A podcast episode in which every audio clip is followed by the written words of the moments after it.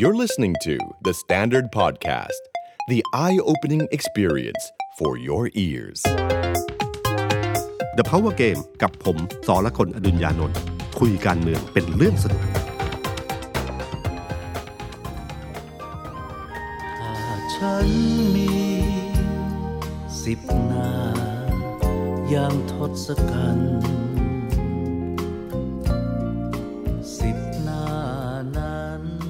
สวัสดีครับ ผมสอละคนอดุญญานนท์สวัสดีครับ ผมเอกธนกรวงษ์ปัญญา content creator การเมืองของ The Standard ครับ สวัสดีพี่ตุ้มแล้วก็สวัสดีคุณผู้ฟังนะครับ เมื่อสักครู่นี้ก็เพลงเพิ่งจบไปนะครับพี่ตุ้มก็เป็นเพลงที่พูดถึงทศกัณฐ์แต่ว่าคนร้องเนี่ย วันนี้ก็เหมือนกับจากเราไปแล้วครับพี่ตุ้มครับ ก็ถือว่าการไว้อาลัยให้กับคุณเศรษฐาด้วยนะครับ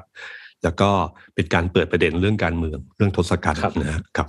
เพราะว่าเพราะว่าในช่วงการพิปรายครั้งที่ผ่านมาเนี่ยครับ ก็อยู่ดีๆ ก็มีท่านนายก ก็พูดเรื่องรามเกียรติ์ขึ้นมานะครับ คือไม่มีการพิปรายอะไรเกี่ยวข้องกับการรามเกียรติ์ทั้งสิ้นนะครับ อยู่ดีท่านก็หยิบประเด็นเรื่องนี้ขึ้นมา แล้วก็บอกว่าตัวเองอะเป็นพระรามนะฝ่ายค้านเป็นทศกัณฐ์เนี่ยแล้วก็ถามว่าจุดจบยังไงก็รู้กันอยู่แล้วนะ แล้วก็มาพูดสัมภาษณ์จริงว่า อย่าให้พระรามแผงสอดนะนะครับครับหล่อเลยนะวางตัวละครให้ทุกคนหมดเลยนะ ใช่ครับ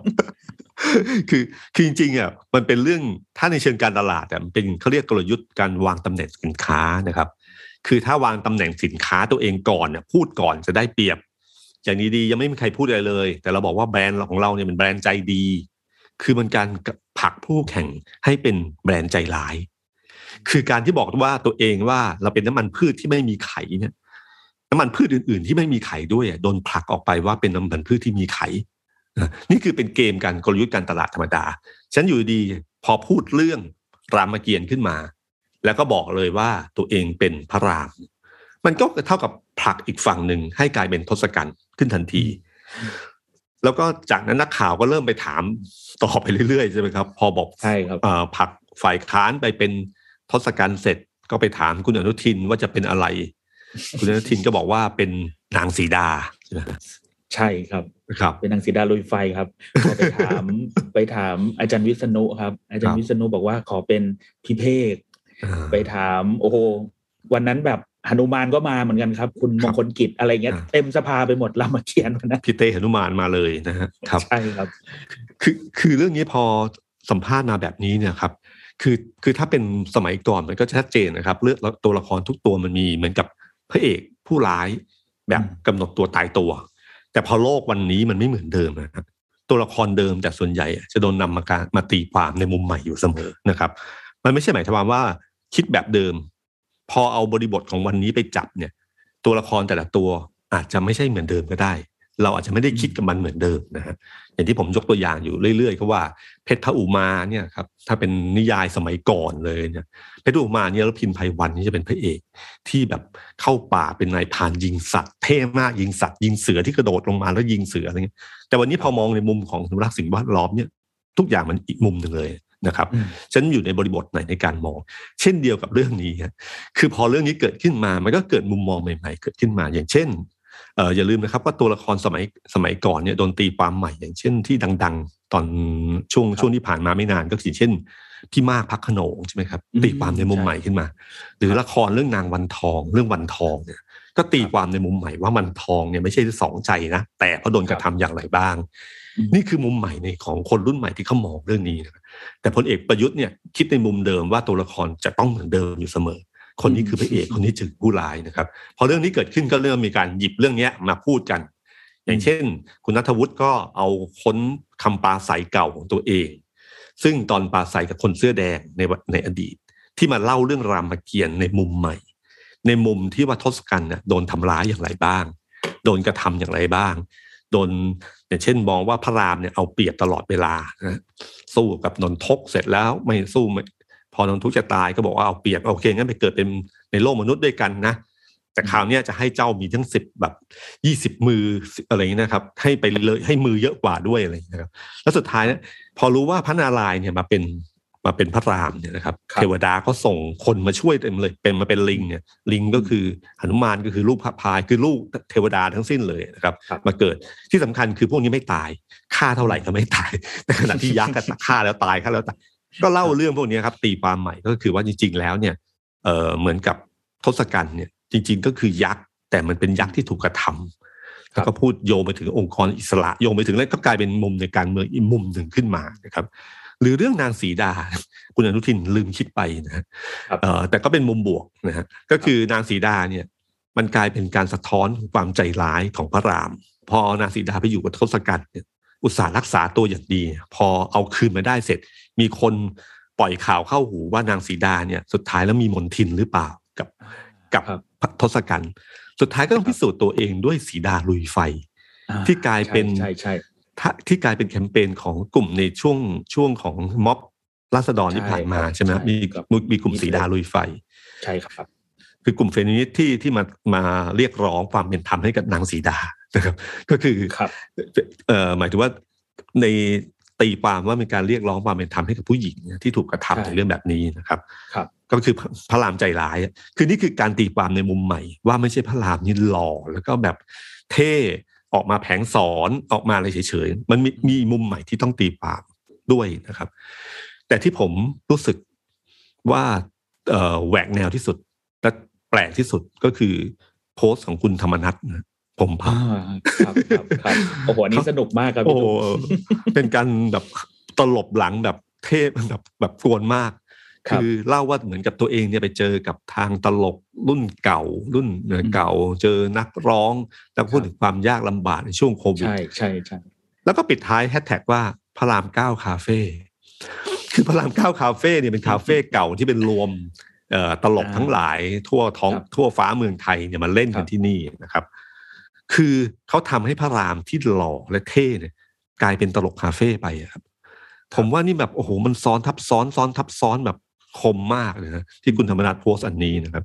นี่คือเรื่องเล่นๆของของที่การพูดถึงรามเกียรติ์พูดถึงอะไรต่างๆเนี่ยการเปรียบเปยแต่ทั้งหมดเนี่ยมันอยู่ในโลกของการโลกเสมือนนะคือพูดไปเรื่อยๆ แต่โลกแห่งความเป็นจริงในสภาก็คือว่า สภาการอภิปรายครั้งนี้เนี่ย ต้องยอมรับว่า เอ่อเนื้อหาเนี่ยค่อนข้างเข้มข้นนะฮะหลายคนบอกว่าเป็นเนื้อหาเก่าบ้างอะไรต่างแต่จริงๆเนี่ยการอภิปรายคือการเรียบเรียงเรื่องราวทั้งหมดเนี่ยมันเล่าอีกครั้งหนึ่งว่าเป็นยังไงบ้าง แล้วก็มีข้อมูลใหม่เยอะนะฮะที่ที่เอกดูฟังดูแล้วมันมีเรื่องไหนที่น่าสนใจไหมครับโอ้โหเรียกว่าตลอดสองวันเนี่ยครับพี่ถ้าโฟกัสก็มีสองสามเรื่องใหญ่นะครับ อันหนึ่งที่ดูแล้วเป็นการเปิดแผลแล้วก็เป็นยุทธการที่เขาจะทำต่อแบบ ก้าวไกลที่เขาจะทำเนี่ยครับยุทธการโรยเกลืออะไรเงี้ยก็เรื่องปกปิดเกี่ยวกับโรคอหิวาในหมูอะครับพี่ส่วนหนึ่งก็คุณปฏิพัฒน์สันติธาดา ซึ่งเป็นสัตวแพทย์นะ เป็นสสพิษณุโลกที่ชนะคุณหมอวรงเนี่ย ก็เป็นคนจับประเด็นเรื่องนี้ แล้วก็ค่อนข้างจะอภิปรายแบบ คือสไตล์เขาไม่ดุดัน แต่ว่า ข้อมูลเนี่ยแน่น เนื้อหาแน่น แล้วก็ไปบุกไปถึงกรมปศุสัตว์มาก่อนหน้านี้ด้วยกับอีกเรื่องหนึ่งที่เป็นเรื่องใหญ่ที่เราคุยกันเนี่ยพี่ตุ้มก็ต้องบอกว่าเรื่องค้ามนุษย์โรฮิงญาอืมอืมอืมคนตำรวจตีประวีนซึ่งครับเดี๋ยวพี่ตุ้มคงได้ขยายต่อเนาะกับครับอีกสองสามเรื่องที่เราจะเห็นก็คือ อันหนึ่งที่ผมคิดว่าเป็นเรื่องที่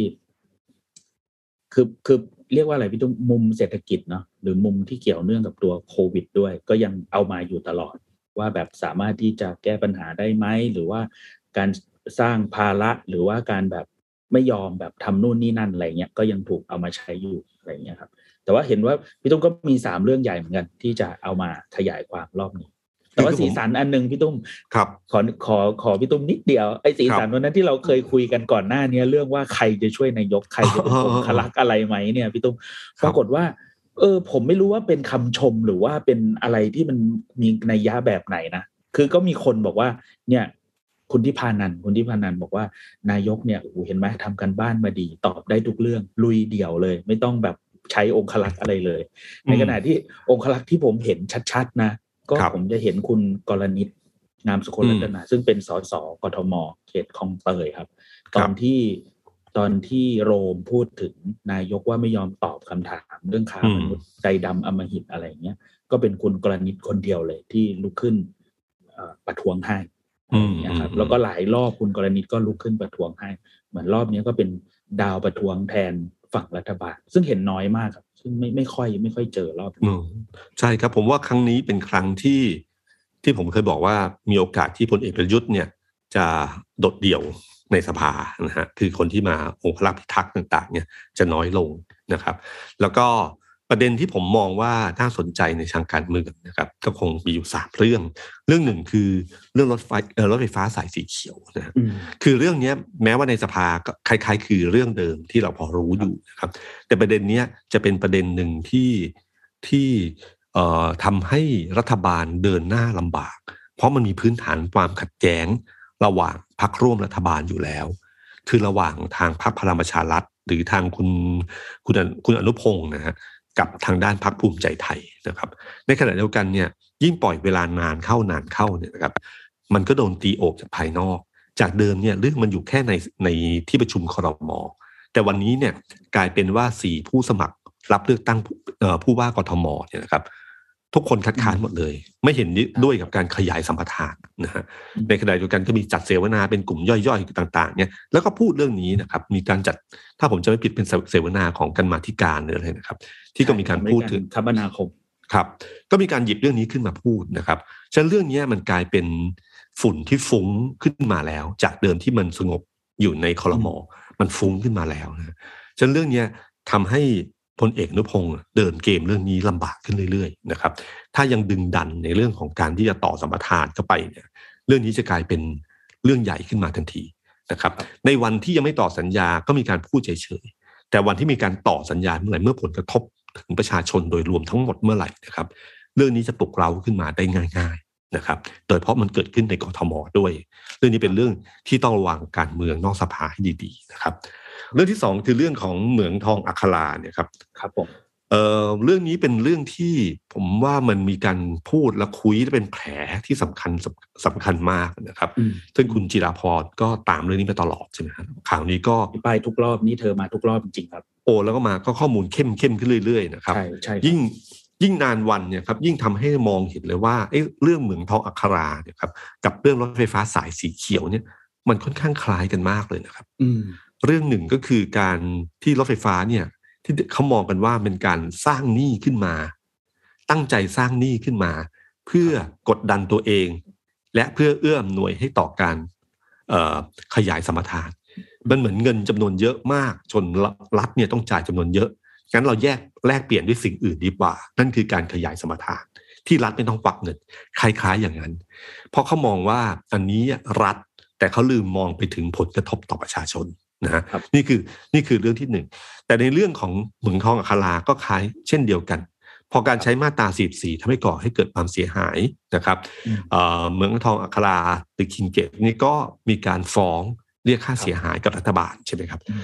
ซึ่งมาตรา44ครั้งนี้เนี่ยเป็นผลโดยตรงกับพลเอกประยุทธ์นะครับ ไม่ใช่คอรมอชุดนี้นะมันเป็นพลเอกประยุทธ์เพราะใช้มาตรา44ทำให้เกิดเรื่องนี้ขึ้นมา พอความเสียหายเกิดขึ้นวิธีการระหว่างที่นุยาโตตุลาการพิจารณากัน แล้วก็จะมีการตัดสินเนี่ยก็ประวิงเวลาไปเรื่อยๆ ระหว่างประวิงเวลาก็เริ่มมีข่าวข่าวข้อมูลเรื่องการต่อสัมปทาน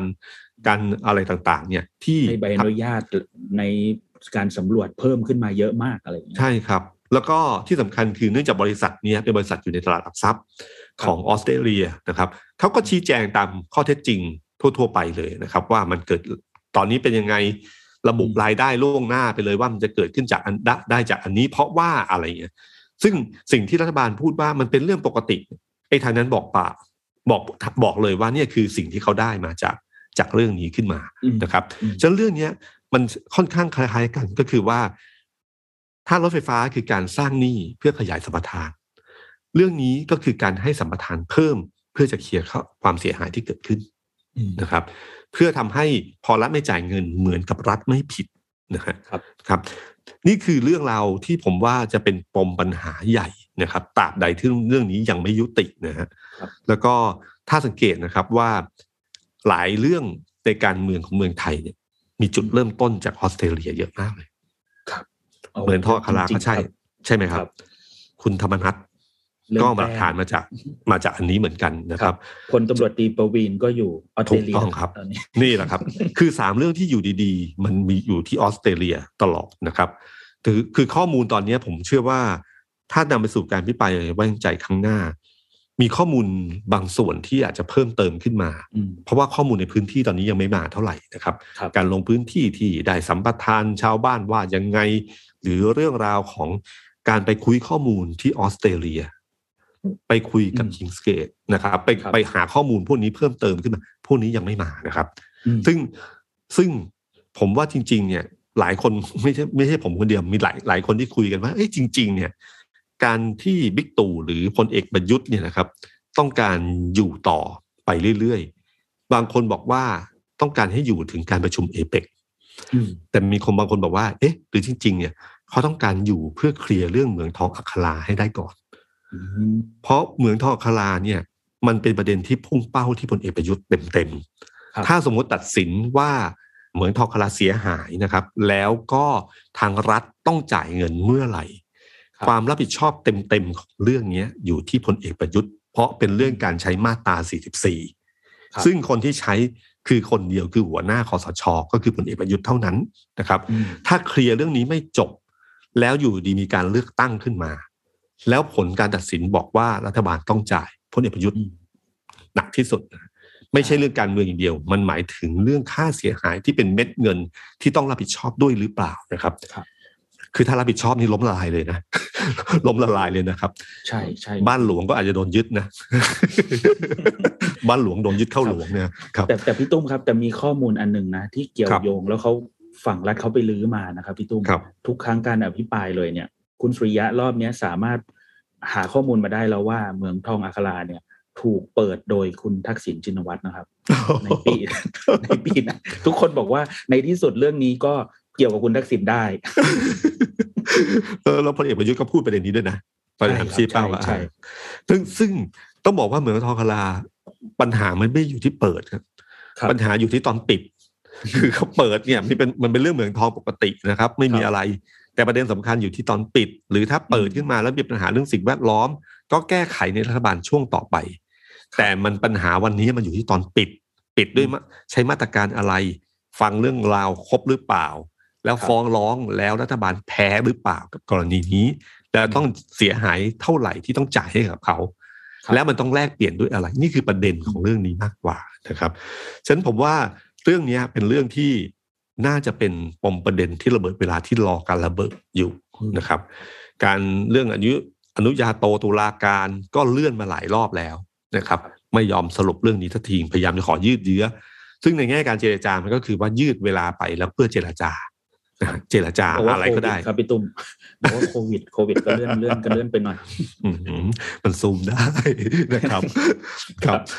อันนี้คือเรื่องที่สองครับ เรื่องที่สามคืออย่างที่พูดมาตลอดก็เรื่องคือเรื่องของพลตำรวจตรีปวีณ พงศ์สิรินทร์เรื่องนะใหญ่เลยครับ เรื่องนี้อืมท่านเป็นอดีตรองผู้บัญชาการตำรวจภูธรภาคแปดนะฮะครับซึ่งท่านทำคดีเรื่องแก๊งค้ามนุษย์โรฮิงญา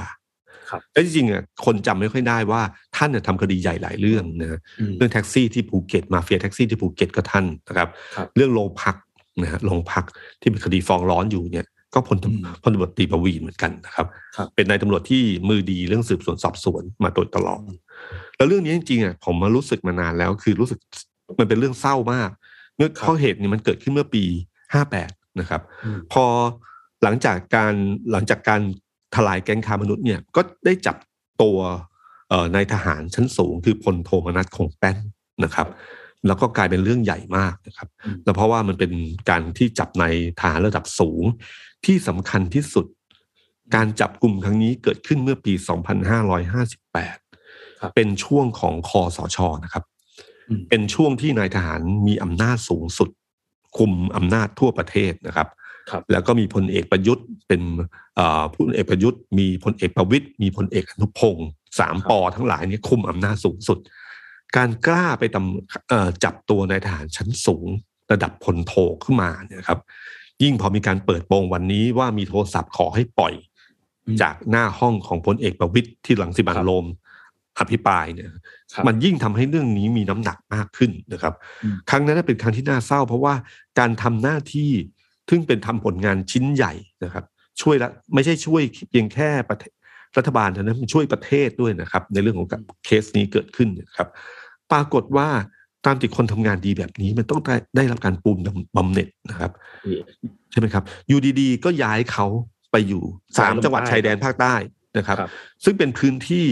ที่มันมีความขัดแย้งเรื่องนี้อยู่แล้วนะครับ และขณะเดียวกันก็รู้รู้อยู่ว่าตัวเขาอะมีปัญหากับนายทหาร นะครับ ระดับสูงนะครับอืมมันก็เหมือนส่งแบบนี้อะเหมือนส่งไปตายนะฮะอืมพลตำรวจตรีประวีนเองก็พยายามขอร้องเรื่องนี้ขึ้นมา เขาไม่ได้ต้องการให้โปรโมตตัวเองเข้าไปแบบยิ่งใหญ่เป็นตำอะไรเลยนะขอให้ครับอยู่ในพื้นที่ส่วนกลางและทำเรื่องค้ามนุษย์ต่อแค่นั้นเองอืมนั่นเป็นคำร้องขอของถ้าเราเป็นหัวหน้า แล้วมีลูกน้องที่ทำงานดีสร้างผลงาน ขอแค่นี้ไม่ได้ขออะไรเลยนะครับ ขอประมาณนี้เอง มันไม่ได้ขอเยอะอะไรเลย และที่สำคัญอยู่ที่โยกเขาไปอยู่ตรงจุดนั้นเนี่ยมันมีความหมายว่าอะไรนะครับครับยิ่งบังเอิญที่ถ้าเรื่องราวที่คุณลังสิมันต์โรมเนี่ยอภิปรายในสภาเป็นเรื่องจริง คือเรื่องที่พลตำรวจตรีประวีนบอกว่ามีคนที่เป็นนายตำรวจคนสนิทของพลเอกประวิตยซึ่งตอนนั้นคุมกตรที่เกี่ยวเรื่องการโยกย้ายตำรวจเนี่ย โทรมาขอเรื่องพลโทมนัสแล้วเขาไม่ทำตาม และปรากฏว่ากกตที่พลเอกประวิตยเป็นประธาน โยกย้ายเขาไปสามจังหวัดชายแดนภาคใต้ครับ มันต่อโยงจิ๊กซอว์กันได้ง่ายอะครับ ยิ่งคนทำงานยิ่งรู้ว่าเรื่องนี้คืออะไรนะครับ แล้วก็เอ่อระหว่างที่ทำงานตลอดช่วงเวลาที่ผ่านมาเนี่ยก็เจอต่อตลอดนะครับ ว่าอืมโดนปกปิดหลักฐานโดนอะไรต่างๆแม้แต่พลตำรวจเอกเอกนะฮะที่เป็นสนานนท์ใช่อ่าก็ซึ่งเป็นผู้บังคับบัญชาเขาที่คุมคดีนี้เนี่ย ก็โดนโยกย้ายไป นะครับอืมโยกย้ายไป ซึ่งเขาต้องเร่งคดีให้เสร็จภายในเวลาที่จำกัดก่อนที่พลตำรวจเอกเอกเนี่ยจะย้ายไปนะครับครับเรื่องราวทั้งหมดเนี่ยผมยิ่งฟังถ้าใครผมอยากจะให้ถ้าใครสนใจเรื่องนี้ให้ไปอ่านใน Facebook ของของคุณลังสิมันต์โรมเขาลงละเอียดยิบเลยนะครับ แล้วก็พร้อมหลักฐานต่างๆ เนี่ย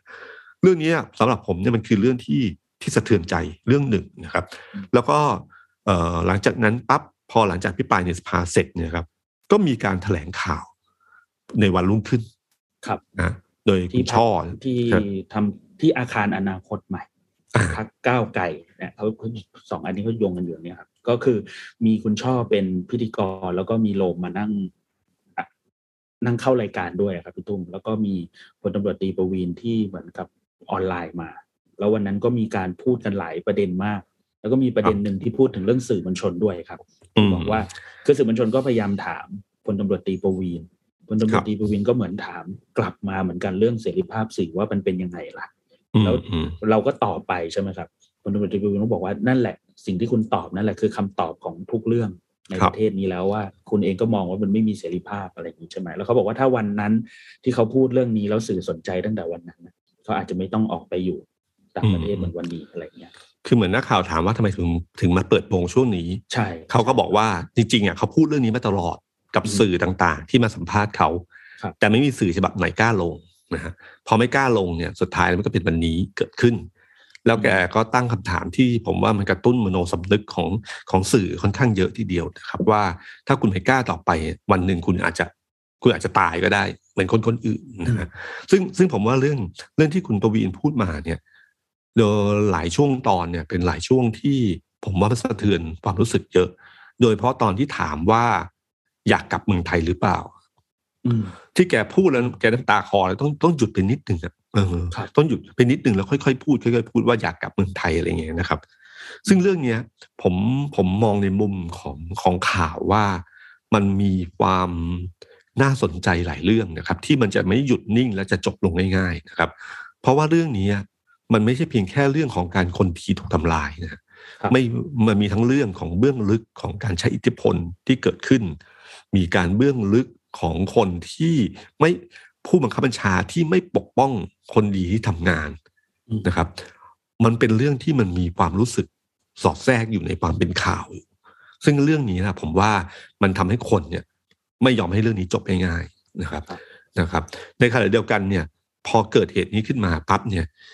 ผมขำอันหนึ่งก็คือมีอยู่สองประเด็นประเด็นที่หนึ่งนะครับ ก็คือ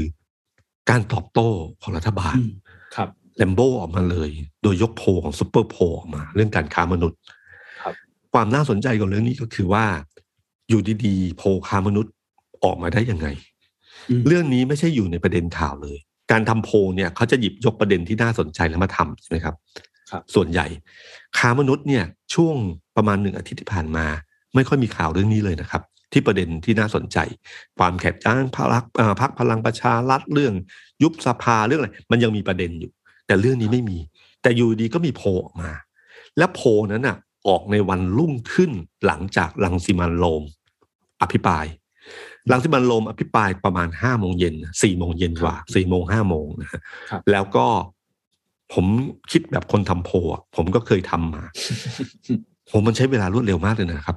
กับครับการตั้งคำถามแล้วการแสวงหาคำตอบ และการวิเคราะห์โพลผลอืมผลวิจัยนี้ออกมาเป็นผลโพลเกิดขึ้น แต่ซุปเปอร์โพลทำได้นะครับทำได้อย่างรวดเร็วซุปแล้วเปก็อร์ไงพี่ครับ แล้วผมก็ไปนั่งดูว่าไอ้โพลนี้มาเมื่อไหร่เขาอ้างว่าเขาสำรวจตั้งแต่สิบแปดถึงยี่สิบแล้วโพลนี้ออกมาที่ยี่สิบเอ็ดครับ ครับ คือทำล่วงหน้าสามวันนะอืมทำสิบแปดสิบเก้ายี่สิบแล้วออกวันที่ยี่สิบเอ็ดนะครับ แล้วคุณไปดูคำถามมาสิครับว่าเป็นยังไงบ้าง ที่สำคัญก็คือว่าผมพยายามจะเข้าไปดูรายละเอียดของเรื่องเนี้ยในในเว็บไซต์ของซูเปอร์โพนะฮะปรากฏว่าไม่มีข้อมูลเรื่องนี้หาไม่เจออืมผมก็ไม่รู้ว่าข้อมูลบังเอิญมันยังไม่เสร็จหรือยังไงหรือยังไม่พร้อมลงหรือเปล่าครับมันก็เลยยังไม่เกิดเรื่องนี้ขึ้น แล้วก็อยู่ดีๆก็เป็นโพลที่ถามคำถามแบบ เรื่องเดียวเลยเรื่องเนี้ยสั้นๆ อยู่แค่สองคำถามสองคำถามประมาณนี้ แล้วก็จบอยู่แค่นั้นนะครับนะครับ แล้วก็วิธีการตั้งคำถามก็ไปดูแล้วกัน มันก็ชัดเจนอยู่แล้วนะเรื่องนี้ทำให้ผมนึกถึงเรื่องอะไรนะครับ นึกถึงไอ้ตอนลายหลุดของคุณสุชาติชมกลินตอนเรื่องคุณธรรมนัฐอ๋อครับครับ ที่บอกว่าที่บอกแลมโบ้ว่าให้ทำโพลสิให้ชี้นำไปเลยอืมอืมอืมสังเกตไหมครับ คุณจับประเด็นตรงนี้ให้ดี ให้ทำโพลและชี้นำไปเลยอืมถามจริงๆเถอะเวลาทำโพลที่ออกมาแบบนี้เนี่ย มันเป็นโพลที่สถาบันการศึกษาหรือองค์กรนั้นทำเองหรือเปล่าอืมโดยนิด้าโพลส่วนใหญ่ก็คือหยิบประเด็นแล้วทำเอง แล้วคุณจะไปชี้นำตั้งคำถามชี้นำแล้วบอกเขาให้ตั้งตั้งคำถามชี้นำได้อย่างไร แล้วมันหมายถึงโพลของสำนักอะไร อันนี้ผมไม่รู้นะแต่พอดีผมโยงไอ้สองเรื่องนี้เข้ามาว่าเอ๊ะหรือว่าจริงๆพลังประชารัฐมีโพลที่เป็นของตัวเอง หรือรัฐบาลอืมมีโพลที่เป็นของตัวเองหรือเปล่า เพราะการใช้โพลตอนหลังเนี่ยก็จะตอบด้วย โต้ด้วยโพลเป็นเป็นประจำนะนะครับ ซึ่งซึ่งเรื่องนี้อาหรือเปล่าพี่ อันนี้คือเรื่องที่ VOR อันนี้คือเรื่องหนึ่งเรื่องที่สองก็คือว่าหลังจากพอเกิดเหตุเรื่องนี้ขึ้นมาเนี่ยครับ วันนี้เนะครับ ก็มีนักข่าวไปสัมภาษณ์ใช่ไหมครับครับพอรอมานานแล้ว พอวันนี้ปั๊บเนี่ยมันมีการประชุมคณะกรรมการยุทธศาสตร์ชาตินะครับครับที่ครั้งทำแรกที่ดำเนียบครั้งแรกของปีนี้นะครับ คนที่เป็นเป้ามากที่สุด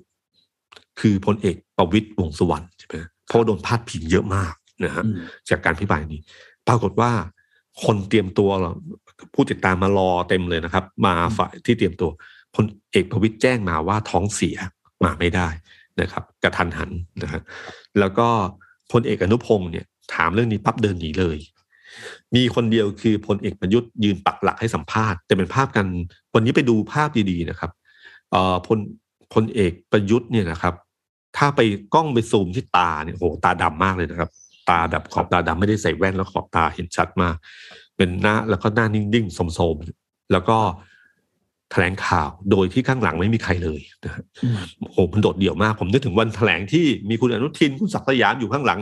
วันนี้นั่งแถลงคนเดียวเดี่ยวๆนะครับ แล้วก็ พอคำถามเรื่องนี้ขึ้นมาอารมณ์ก็ขึ้นทันทีนะฮะใช่ก็ตวาดนักข่าวเลยใช่ไหมครับใช่ครับใช่ครับก็ตอนนั้นก็เหมือนกับว่า ตอนแรก ๆ ก็ยังตอบไปเรื่อยนะครับ ถามเกี่ยวกับเรื่องนู้นเรื่องนี้ พอเข้าเรื่องพลตำรวจตีประวีนปุ๊บเนี่ยเสียงแข็งเลยครับพี่ตุ้มอืมแล้วก็ตอบเหมือนกับ แบบที่เราคิดว่าเป็นสูตรสำเร็จเหมือนกันนะพี่ แต่ก็ไม่คิดว่าจะได้ยินอีกในพศนี้เหมือนกันว่า ถ้าไม่เหมือนอารมณ์เหมือนกับว่า เออถ้าคิดว่ามีหลักฐานก็กลับมาสิอืม เออกลับมาแล้วก็ไม่มีใครทำอันตรายบ้านเมืองมีขื่อมีแปรอะไรเงี้ยคผรับมกำลังนึกถึงแบบที่ผมบอกพี่ตุ้มก่อนหน้านี้ว่าอารมณ์เหมือนสมัย การเมืองมันแรงๆแล้วพูดถึงคุณทักษิณนะครับอืมว่าถ้าไม่ผิดแล้วจะหนีไปทำไมอะไรอืเงี้มยอืมอันนี้ก็เหมือนอารมณ์เหมือนเดียวกัน นายกก็บอกว่า ผมไม่ได้ไปไล่เขานี่เขาก็ไปเขาเต็มใจไปของเขาเอง ถ้าเขาคิดว่าเขามีหลักฐานมีอะไรก็มาร้องตามขั้นตอนของกฎหมายไทยใช่ไหมครับหลังจากนั้นนายกก็ยิ่งมีอารมณ์ขึ้นอีก เพราะว่า พี่นักข่าวคนเนี้ยผมเราก็รู้จักกันก็เป็นคนเป็นมือถามนายกอยู่ประจำอยู่แล้ว บอกว่าผมไม่ผมไม่ตอบคำถามคุณอะ เพราะว่าเหมือนกับคุณนำเสนอข่าวไม่มีประโยชน์อะไรอย่างเงี้ยอืมนักข่าวก็ถามกลับไปว่าข่าวไหนคะที่ไม่มีประโยชน์อะไรเงี้ยอืมผมก็บอกอืมผมก็ไปเปิดดูสิในในหนังสือของคุณอะไรอย่างเงี้ยครับวันนี้ก็ดูอารมณ์ร้อนร้อนแรงครับนะครับวันนี้คือวันนี้วันนี้นักข่าวก็เริ่มสวนนะฮะคือทำตินักข่าวจะไม่ค่อยสวน ซึ่งจริงๆอะมันควรจะสวนตั้งนานแล้ว คือนักข่าวทำเนียบสมัยก่อนเนี่ยโอ้โหคุณไม่ต้องห่วงแล้วครับ สวนแบบไม่มีทางแบบนี้นะครับ ก็เนี่ยคือคือคือแสดงถึงอารมณ์ของพลเอกประยุทธ์นะครับ ที่เกิดขึ้นในวันนี้ ประเด็นสำคัญของเรื่องนี้ไม่ใช่อยู่ที่ว่าถ้าไม่ผิดก็กลับมา ประเด็นที่ผ่านประเด็นของมันก็คือว่าเรื่องที่พูดมาทั้งหมด ได้สืบสวนสอบสวนไหมว่าเป็นความจริงไหมได้ถามบิ๊กป้อมบ้างไหมว่าให้คนหน้าห้องเนี่ยโทรไปแบบนี้จริงไหมามว่าเรื่องเหล่าต่างๆ ที่เล่ามาทั้งหมดเนี่ยจริงไหมที่สำคัญที่สุดคือณวินาทีนั้นที่มีการลี้ภัยหรือการลาออกเนี่ยพลเอกประยุทธ์ก็รู้ใช่ไหม ว่าพลตำรวจตรีประวินโดนโยกย้ายไปสามจังหวัดชายแดนภาคใต้ แล้วเขาได้ร้องขอความเป็นธรรมคือผมกลับไปค้นข้อมูลนะครับว่าวินาทีนั้นเนี่ยพลเอกประยุทธ์พูดว่ายังไงบ้างเมื่อปีห้าแปดนะครับ พอพลตำรวจตรีประวีนเนี่ยยื่นใบลาออกเนี่ย ท่านก็บอกว่าการปรับย้ายเป็นเหตุผลของตำรวจ ซึ่งมีเหตุผลของเขา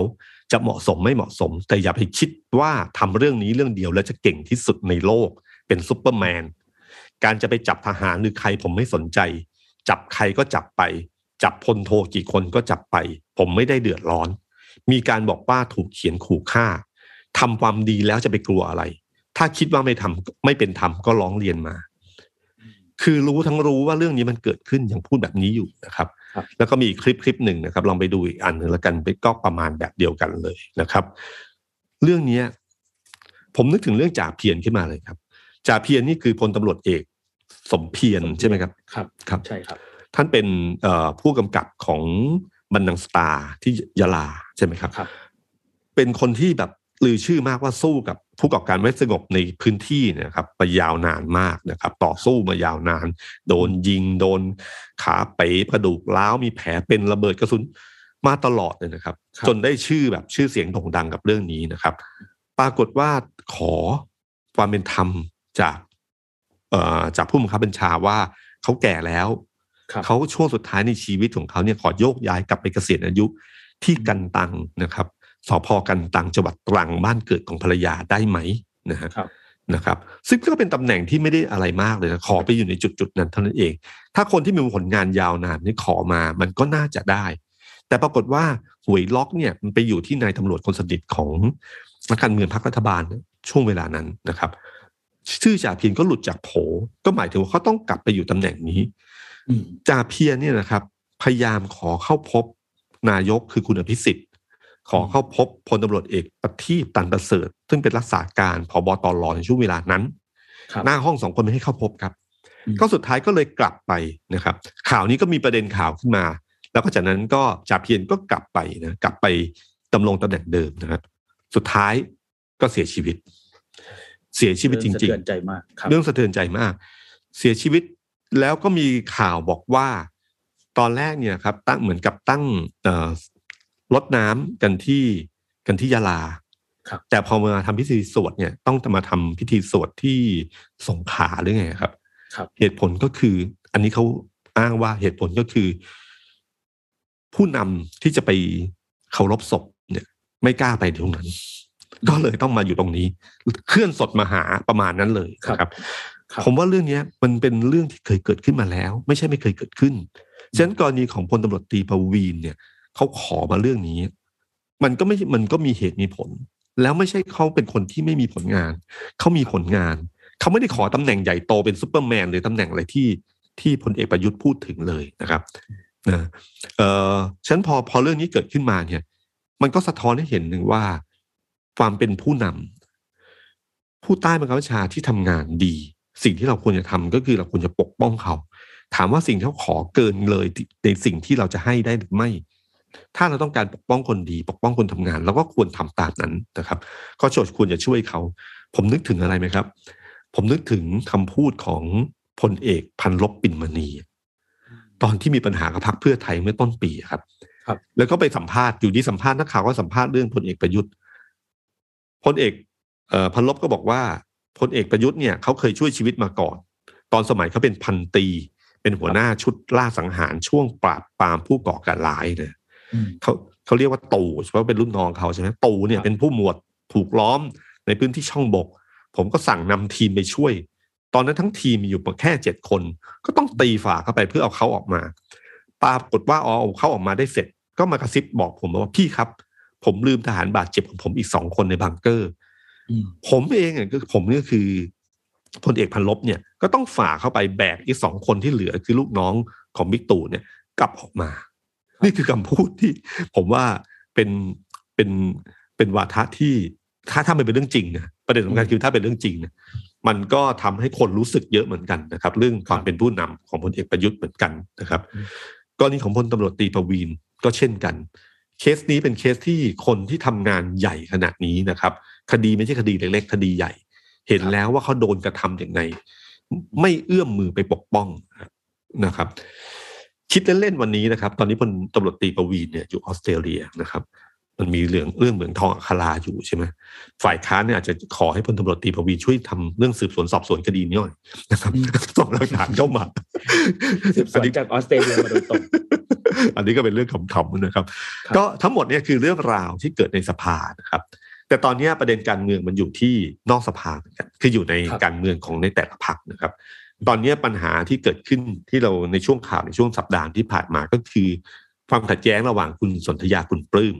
นะครับ กับคุณสุชอ่าบ้านใหญ่กับคุณสุชาติชมกิจนะครับครับมีการโค้ดข้อข้อความชนกันมีนิทานเรื่อง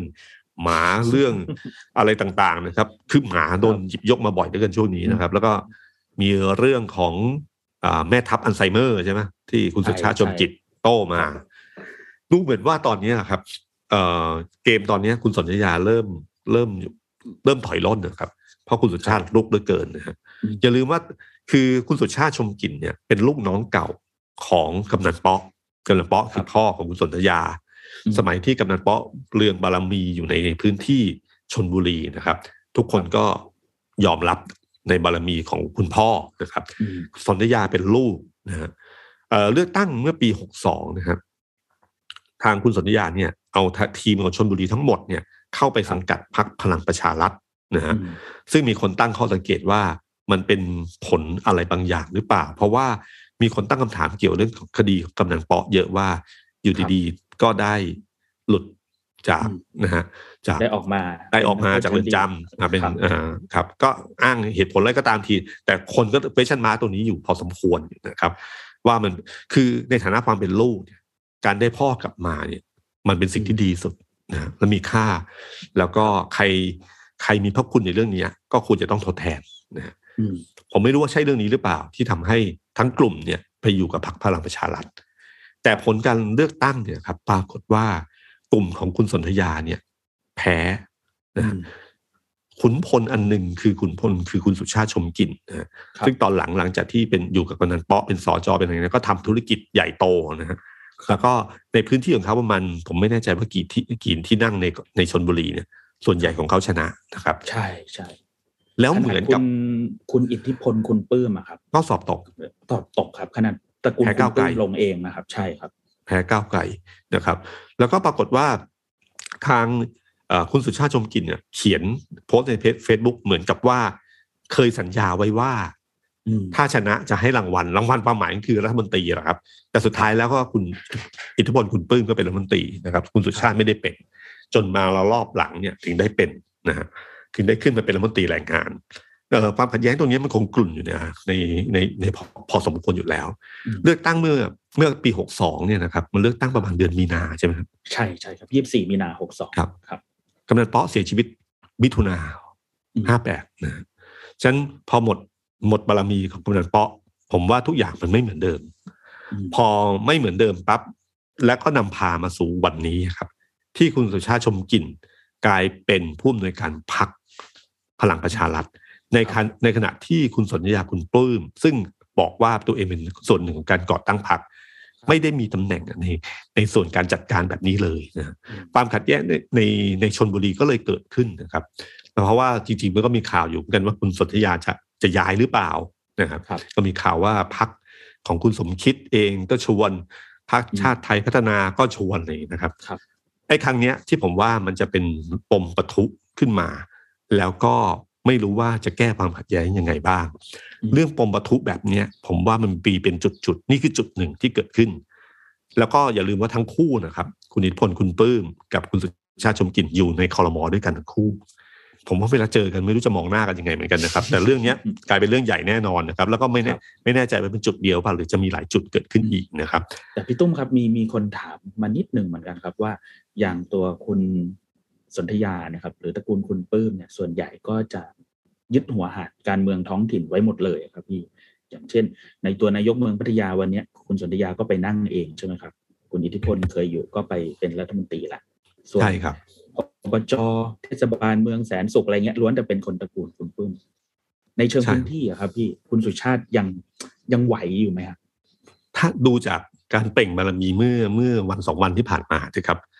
มีน้องชายกำนันเปาะไปด้วยนะครับอืมไปที่บ้านด้วยนะนอกจากเอ่อสอจออะไรต่างๆที่เข้ามาแบบ คือเหมือนกับไม่กลัวแล้วอะถ้าดูอย่างนี้คือไม่กลัวชักธงลบแล้ว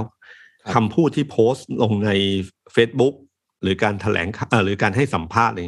ไม่สะสะท้อนความกลัวเลยนะครับอืมไม่สะท้อนความกลัวเลยที่เกิดขึ้นเลย แล้วก็แล้วก็ยืนยันว่าสสพลังประชารัฐทั้งหมดในชนบุรีอะครับอยู่กับเขามคือจะลงพลังประชารัฐต่อไป ก็แปลว่าจริง ๆ เหมือนกับจะบอกคุณสนธยาว่าบอกทุกคนว่า คุณสนสนธยาไม่มีสสในมือในชนบุรีถึงขั้นนั้นเลยนะครับ ครับครับฉะนั้นความเปรี้ยที่เกิดขึ้นในวันนี้ของทะของคุณสนธยานะครับ ถ้าเป็นไปจริงตามภาพที่เกิดขึ้นนี้เนี่ย มันก็จะนำผลไปสู่การเลือกตั้งนายกเมืองพัทยาด้วยนะอืมไม่ใช่เพียงแต่การเลือกตั้งใหญ่ในชนบุรีเท่านั้นนะครับครับนะครับโอ้เรื่องนี้เป็นเรื่องที่น่าติดตามต่อไปนะครับ แต่เรื่องประเด็นใหญ่ที่สุดนะครับ ในเชิงการเมืองของของภาพใหญ่เนะครับ คือเรื่องของพรรคภูมิใจไทยโอ้โหผมว่าตอนนี้นางจริงพักนี้ผมผมว่าตอนนี้นางสีดามีฤทธิ์นะฮะ นางนางสีดาที่คิดว่าลุยแผลงไฟสอนแผลงสอน ผมว่าตอนนี้บิ๊กตู่เหมือนนางสีดานะกำลังลุยไฟอย่างโดดเดี่ยวเดียวดายมากเลยนะครับแต่คนแผงสอนเนี่ยนะครับ ก็คือคุณอนุทินนะครับ แผงสอนเรียกทีละคนทีละคนทีละคนเข้ามา ดูรายชื่อของสสที่ในมือที่เขามีนะครับ ที่เขาพูดว่าสองร้อยหกสิบอะไรต่างๆ เนี่ยผมว่าเขาก็พอหลังจากพูดที่ยื่นโพลนี้ให้กับพลเอกประยุทธ์เสร็จปั๊บจากนั้นก็โชว์ให้เห็นก็คือว่า สสกลุ่มเศรษฐกิจไทยทั้งหลายเนยนะครับอืมที่หลุดมาจากพลังประชารัฐกลุ่มคุณธรรมนัฐเนี่ยหลุดมาสามคนมาอยู่นี่แล้วนะครับ ชัดเจนนะฮะโชว์ให้เห็นเลย แล้วถ้าคุณไปดูไล่รายชื่อทั้งหมดเนี่ยนะครับเอ่อรายชื่อทั้งหมดเนี่ยของภูมิใจไทยเนี่ยไม่ธรรมดาเลยนะครับ คือไม่ใช่เพียงแค่หกสิบกว่าเสียงที่ที่บอกมานะเพราะจริงยังมีซ่อนอยู่ในก้าวไกลอยู่ประมาณสี่คนนะกลุ่มคุณคารมกลุ่มอะไรต่างๆเนี่ยที่เขาจะไม่โดนขับออกเนี่ย แต่ก็อยู่ในนั้นอยู่นะครับ แล้วก็มีข่าวเรื่องของพรรคเพื่อไทยสองคนที่อยู่ศรีสะเกดตอนนี้รู้สึกเป็นสามแล้วมั้งที่เคยดูคาดภาคทันมาเมื่อครั้งที่แล้วนะครับอ่าใช่ครับครับ อันนี้ก็คือตัวเลขที่ยังซ่อนอยู่ แล้วผมไม่รู้ว่าอยู่พรรคไหนอีกหรือเปล่านะครับฉะนั้นจำนวนฉะนั้นจำนวนเสียงของภูมิใจไทยในวันเนี้ยคนเชื่อกันว่าจริง ๆ น่าจะถึงประมาณเจ็ดสิบอืมหรือจะมากกว่านั้นด้วยซ้ำนะครับ เป็นพรรคที่กำหนดชะตากรรมได้เลยนะครับ คุณอนุทินเนี่ย พอโดนถามเรื่องนี้ใช่ไหมครับ ถามเรื่องว่าจะเป็นนายกคนต่อไปอะไรพวกนี้หรือเปล่าปัดเหงื่อ ปัดเหงื่อนะสีดาตีบทแตกครับทำท่าปาดเหงื่อบอกเหงื่อแตกเลยเออซึ่งซึ่งถ้าหลังจากจบการอภิปรายเมื่อครั้งที่ผ่านมาเนี่ย ทุกคนก็จับตามองเดือนพฤษภาที่จะมีการอภิปรายไม่วางใจใช่ไหมครับครับเอ่ออยู่ดีๆ เมื่อเมื่อวันก่อนนะครับ คุณสุประชัยโพสุนะครับเอ่อซึ่งเป็นรองประธานสภา แล้วก็เป็นสสของพรรคภูมิใจไทยนะครับสหายแสงครับสหายแสง ก็ออกมาพูดเรื่องของพรบกัญชงกัญชาใช่ไหมที่บอกว่าถ้าพรบนี้ไม่ผ่านสภาเนี่ยภูมิใจไทยถอนตัวแน่นอนนะฮะอืมก็อยู่ดีๆคนก็งงว่าเฮ้ยอยู่ดีหยิบเรื่องนี้ขึ้นมาพูดทำไมอะอืมแล้วกลายเป็นประเด็นเชื่อไหมครับว่าวันนี้เนี่ย ที่นายกให้สัมภาษณ์เนี่ย พอนักข่าวถามประเด็นนี้ขึ้นมา เป็นคำถามเดียวที่นายกอึ้งไปพักใหญ่อืมนิ่งไปเลยนะครับ ผมจับโอ้ยนิ่งไปหลายวิเลยเหรอครับคือตามเด็กคำถามอื่นจะตอบได้ทันทีใช่ไหมคำถามนี้อึ้งไปนิดนึงเลยนะแล้วก็พยายามจะบอกว่าพรบเป็นเรื่องของสภาอืมเอ่อไม่ใช่เรื่องของผม ผมจะไปยุ่งเกี่ยวอะไรได้บ้าง ผมยกมือในสภาไม่ได้ แล้วก็เหมือนกับว่ารัฐบาลก็หนุนเนี่ย ถึงเข้าสภาได้พรบนี้ครับก็เหมือนพยายามปัดสองเรื่องออกจากกันนะฮะแต่ ผมไม่รู้ว่าคุณอนุทินได้กลิ่นอะไรหรือเปล่า หรือภูมิใจไทยได้กลิ่นอะไรหรือเปล่า ถึงต้องออกมาพูดประโยคนี้ขึ้นมานะครับ แล้วก็เกมคราวนี้ที่ผมมองเห็นก็คือว่า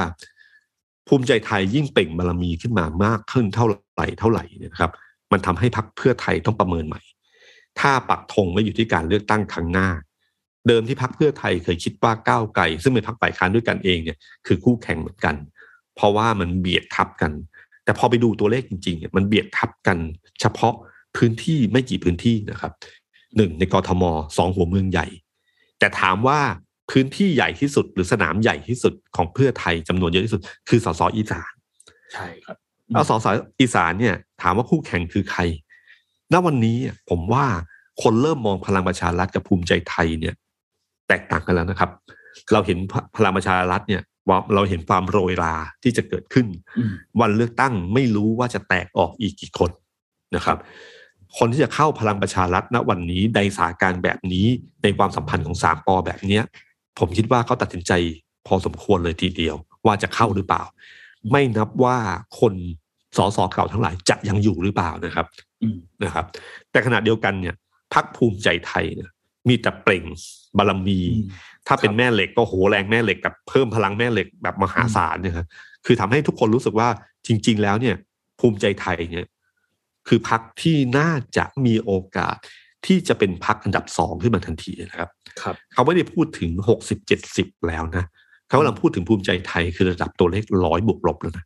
อืมนะครับฉะนันพอพูดถึงแบบนี้ปั๊บเนี่ยก็หมายถึงว่าภูมิใจไทยเนี่ยเป็นตัวคู่แข่งที่แท้จริงของพรรคเพื่อไทย โดยเฉพาะในภาคอีสาน แต่ถ้าใครตามข่าวมาโดยตลอดเนี่ยครับการเก็บกินสอสอทั้งหลายเนี่ยนะครับ ไม่ว่าจะเป็นของคุณเอกราชกลุ่มหนึ่งนะครับ ที่เข้าไปนะครับครับหรือทางศรีสะเกดหรือทั้งจังหวัดต่างๆ ที่เริ่มมีรายชื่อผุดผุดๆโผล่ๆมา ส่วนใหญ่อยู่อีสานทั้งสิ้นนะครับพรรคภูมิใจไทยเนี่ยเป็นพรรคที่ได้ชื่อว่าเขาเรียกว่าอะไรฮะเอ่อเขาไม่ได้หวานมั่ว เขายิงเป็นจุดยิงเป็นจุด แล้วยิงเป็นจุดเนี่ยแบบโดนโดนโดนโดนเลือกยิงเลยนะครับ รอบที่แล้วก็เจาะไข่แดงภาคใต้มาได้หลายจังหวัดนะครับพี่ครับอืมในภาคใต้เช่นเดียวกัน คู่แข่งของประชาธิปัตย์อาจจะไม่ใช่พลังประชารัฐนะครับครับอาจจะเป็นภูมิใจไทยนะโดยเฉพาะจุดในแต่ละจุดที่เขาจะไปเจาะนะครับนั้นอย่าแปลกใจครับที่วันนี้ผมว่าคุณทักษิณเริ่มรู้แล้วอืมเมื่อครั้งที่แล้วในการพูดครั้งที่แล้วนะครับเมื่อวันอังคารที่แล้ว ถึงมาพูดถึงเรื่องวัคซีนราคาแพง นะครับ ผมว่าตรงเนี้ยคือเป็นจุดที่เขาเริ่มมองแล้วว่าคู่แข่งจริง ๆ คืออะไร มันต้องเริ่มเตะสกัดอืมเมื่อสภาพภูมิใจไทยเป็นแบบนี้นะครับ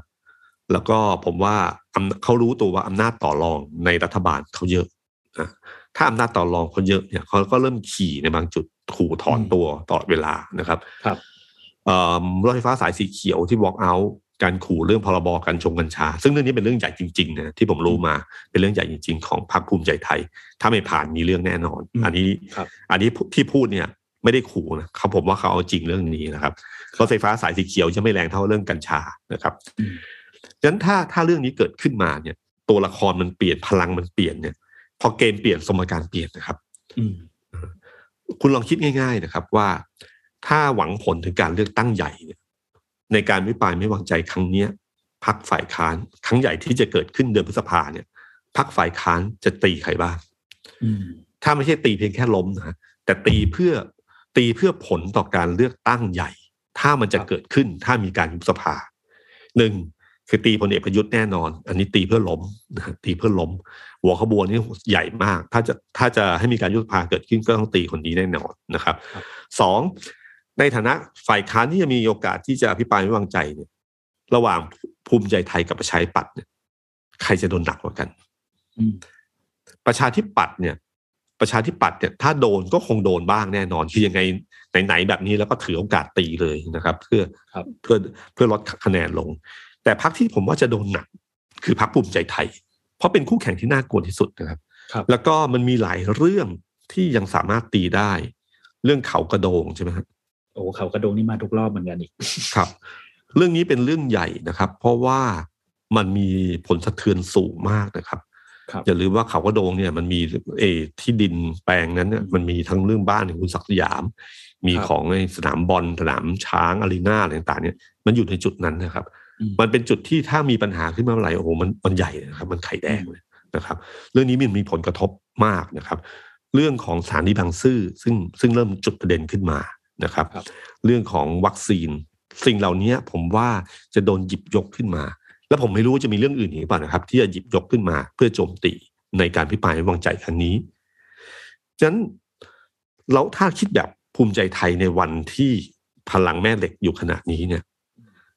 เขาจะยอมไหมครับ ที่จะเสียคะแนนจากการอภิปรายไม่วางใจ คือแม้จะชี้แจงจะอะไรได้ แต่ยังไงก็ช้ำอะก็มีโอกาสช้ำตกช้ำมากเลยครับ ฉะนั้นถ้าถ้าเป็นภูมิใจไทยเนี่ยระหว่างการยุบก่อนอภิปราย เลือกตั้งใหม่ก่อนอภิปราย หรือเลือกตั้งใหม่หลังการอภิปราย อันไหนดีกว่าอันไหนนะครับอืมแต่ก่อนเนี่ยเคยคิดว่าเออไม่ยุบก็ดีนะเพราะวันนี้เนี่ยเป็นรัฐบาลอยู่แล้วนะครับ คุมครับทั้งคมนาคม คุมทั้งเอ่อคุมทั้งสาธารณสุขอยู่แล้วเนี่ยครับ ถ้าถ้าถ้าเป็นอย่างนี้ปั๊บอยู่แบบนี้ไม่ดีกว่าเหรอที่จะไปเสี่ยงกับการเลือกตั้งใหม่อืมแต่ถ้ามองอีกมุมหนึ่งว่า เอ๊ะ ถ้าปล่อยเวลาให้ไปถึงการพิพายวางใจ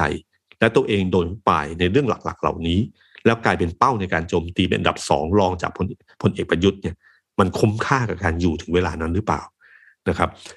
เวลาถอดความคิดเรื่องนี้เนี่ยผมผมผมก็ต้องถอดวิธีคิดของในอดีตของแต่ละคนเป็นยังไงบ้างว่า ในเจอสถานการณ์แบบนี้แต่ละคนจะตัดสินใจยังไงนะครับ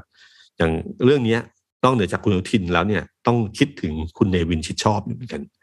ถ้าเป็นคุณเนวินชิดชอบเจอสถานการณ์นี้เขาจะตัดสินใจเรื่องนี้อย่างไรเสียดายที่ไม่มีหนังสือของคุณเนวิน เพราะตามที่ผมพยายามจะเลาะตะเข็บความคิดของคนเนี่ยบางทีดูจากหนังสือครับที่เป็นประวัติชีวิตของแต่ละคนเนี่ยเพราะแต่ละคนจะมีท่าไม้ตายของตัวเองเนี่ยอย่างเช่น หนังสือของเออคุณทักษิณเนี่ยนะครับ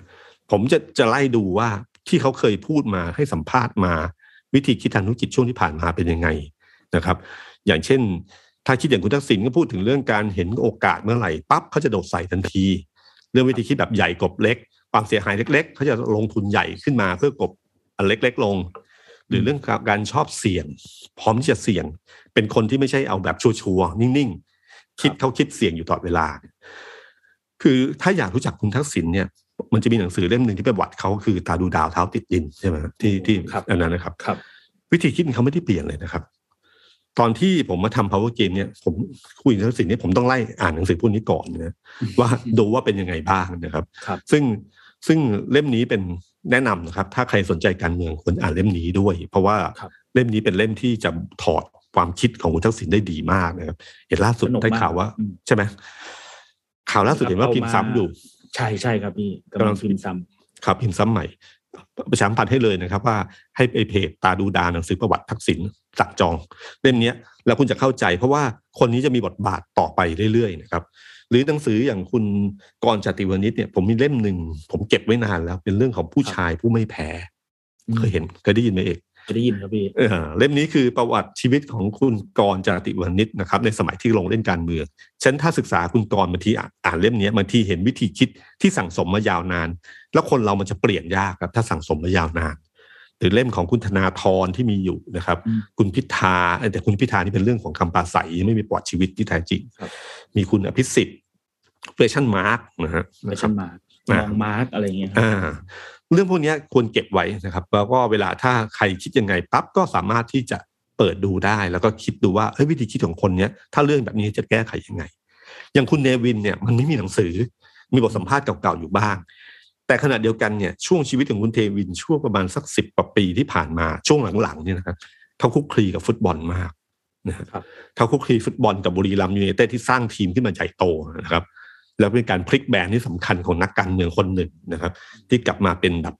อีกรูปแบบหนึ่งในเรื่องของกีฬา ถ้าคิดแบบคุณเนวินถ้าเป็นเขาเป็นผู้จัดการทีมฟุตบอล ถ้าทีมนี้นำอยู่สองศูนย์เนี่ยถ้าทีมทีมภูมิใจไทยยูไนเต็ดนำอยู่สองศูนย์แข่งอยู่ในสิบห้านาทีสุดท้ายเนี่ยเหลือเวลาแค่สิบห้านาทีสุดท้ายเพราะคุณรู้อยู่แล้วว่ามันใกล้ยุบสภายังไงก็ต้องใกล้ยุบนะครับ คุณจะบุกหรือคุณจะอุด คุณจะส่งกองหน้าลงไปแล้วก็บุกยิงประตูเพิ่ม หรือสิบห้าทีสุดท้ายคุณจะเริ่มอุดแล้วคุมเกมละดึงเกมละถ้าเล่นแบบเดิมนะครับ เราหรือส่งกองหน้าลงไป มันก็มีโอกาสสวนกลับ แล้วอาจจะบอลเนี่ยสิบห้าทีมันพลิกได้หมดเลยนะครับ มันอาจจะโดนยิงถึงสองลูกกลับคืนมาหรือโดนยิงสามลูกก็ได้นะครับ อาจจะแพ้เลยก็ได้ หรือคุณจะอุดไม่ให้ฝ่ายอีกฝั่งโจมตี ถ้าภาษาฟุตบอลก็คือจอดรถบัสเปลี่ยนกองหลัง เอากองหน้าออกเอากองหลังลงนะครับ เพื่อเก็บครับสามแต้มให้ได้ได้นะครับ หรือจะเสี่ยงตีเสมอโดนตีเสมอนะครับ ในทางการเมืองเนี่ยการอุดหรือการปิดเกมเนี่ย มันจะมองคุณไม่สามารถที่จะปิดปากฝ่ายค้านได้แน่นอนนะครับโดยเฉพาะใกล้ใกล้ยุบสภาใกล้เลือกตั้งใหม่นะครับเพื่อเพื่อไทยใส่เต็มที่แน่นอนนะครับฉะนั้นการปิดเกมเนี่ยมันก็มีอย่างเดียวคือ เร่งวันยุบสภาเร็วขึ้นไหมแทนที่จะรอถึงพฤษภาหลังอภิปราย แล้วค่อยยุบสภา ในช่วงหลังโอเอเปกหรืออะไรก็ตามที จะรอถึงวันนั้นไหม หรือวันเนี้ยคุณพร้อมที่สุดแล้ว ก็ยุบเลย ยุบเลยเนี่ย นี่คิดเหมือนเป็นนายกนะแต่จริง ๆ แล้วเนี่ยณวันนี้นะครับ เกมวันนี้เนี่ยนะครับ ภูมิใจไทยกำหนดเกมนะครับ ไม่ใช่พลเอกประยุทธ์นะครับ ภูมิใจไทยกำหนดเกม จะกำหนดเกมเลยเพราะเขาอยู่ในจุดที่เขาได้เปรียบที่สุดอืมกำหนดเกมว่าจะเล่นต่อ หรือจะให้ยุบสภานี้แล้วยิ่งถ้าคิดในอีกมุมหนึ่งว่า เราเป็นลูกน้อง คือตอนนี้เป็นลูกน้องใช่ไหมฮะครับ แล้วก็มีพลเอกประยุทธ์เป็นหัวหน้าครับเรามีหัวหน้า เราคิดคือผมว่าถ้าคิดก็คิดว่า ถ้าเป็นพลตำรวจตรีประวีนนะฮะผู้นำแบบนี้เราจะว่าไงดีอืมหรือนายทหารสองคนที่โดนติดอยู่ แล้วผู้นำไปอ้าวลืมนะนะคุณจะตัดสินใจยังไงนะครับ ถ้าเจอผู้นำแบบนี้คุณจะตัดสินใจไง จะยอมให้เขาทิ้งเราหรือเราทิ้งเขาก่อนนะครับ ซึ่งซึ่งผมว่าสิ่งเหล่านี้คือ อาจจะกำหนดเกณฑ์การเมืองต่อไปก็ได้สรุปวันนี้ก็คือภูมิใจไทยคือผู้กำหนดเกณฑ์กำหนดเกมว่าจะยุบสภาก่อนพฤษภานี้ก่อนการไม่ไปไม่ไว้วางใจหรือไม่ ดูเกมของภูมิใจไทยให้ดี สวัสดีครับ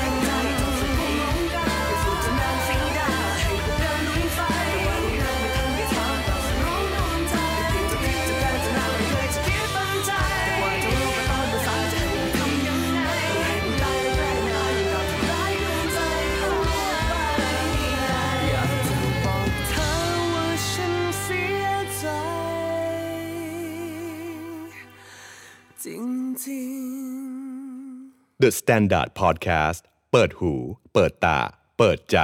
เปิดโลก